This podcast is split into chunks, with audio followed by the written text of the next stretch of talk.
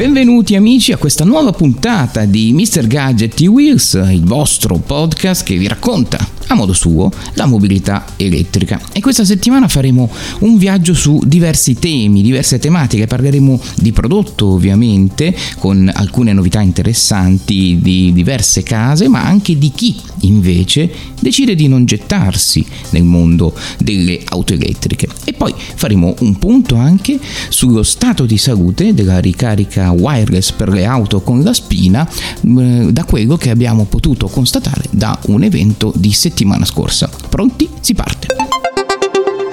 Parlavamo appunto di ricarica wireless per le auto elettriche. Beh, è una tecnologia che ricarica veloce e ehm, dall'evento al quale siamo stati invitati sul circuito sperimentale Arena del Futuro lungo l'autostrada A35 Brebemi, quella che eh, collega in modo veloce le province di Brescia, Bergamo e Milano, siamo tornati indietro con tante speranze ed alcuni esperimenti. Ne abbiamo parlato con il professor Dario Zaninelli, prorettore del Politecnico di Milano che ha lavorato appunto insieme a Brebemi a questa tecnologia. La tecnologia wireless è risultata la più premettente e quindi l'autostrada Brebemi che aveva commissionato questo studio ha deciso di eh, intraprendere questa, questa avventura realizzando un circuito sperimentale su cui eh, nella seconda fase abbiamo fatto di assistenza alla progettazione per tutta l'alimentazione elettrica e nella terza fase che inizierà dopo questa giornata faremo eh, tutta una serie di prove e di misure per verificare sia il rendimento energetico, sia le condizioni di sicurezza, sia la trasmissibilità della potenza. Questi siamo a uno stato prototipale, occorre passare allo stato di industrializzazione.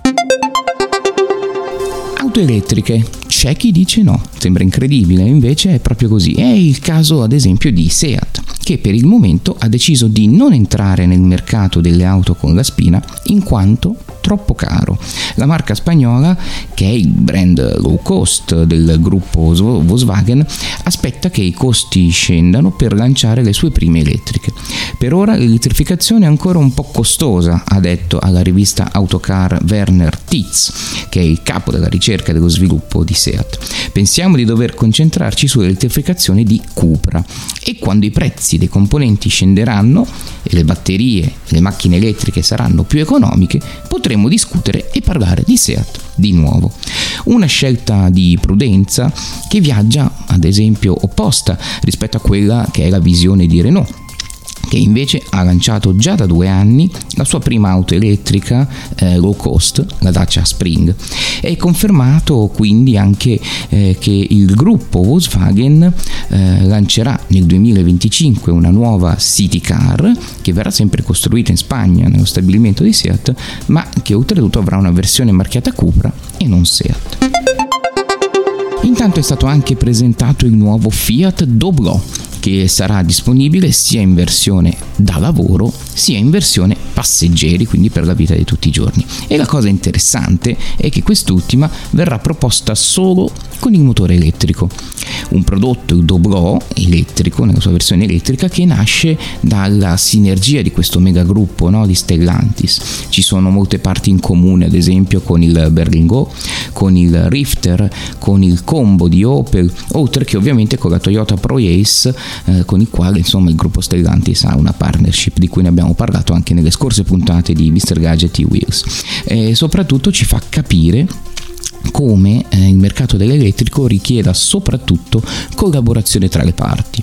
Da soli è assai difficile da affrontare. Il ritorno di un mito, ma alla spina.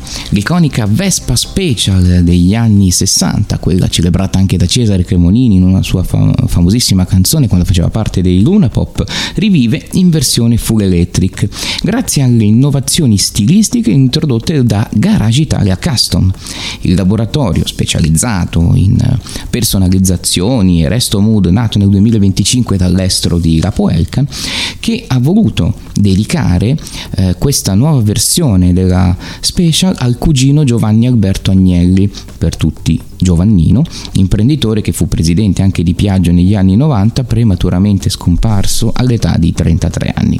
Dal punto di vista stilistico, questa Vespa viene proposta in nuove tonalità, tra le quali anche il latte menta, che la rende davvero un oggetto da dolce vita. E anche per questa puntata è tutto, un saluto da me, Luca Tarotta e continuate a seguirci su mrgadget.tech e sui nostri canali social. Alla prossima!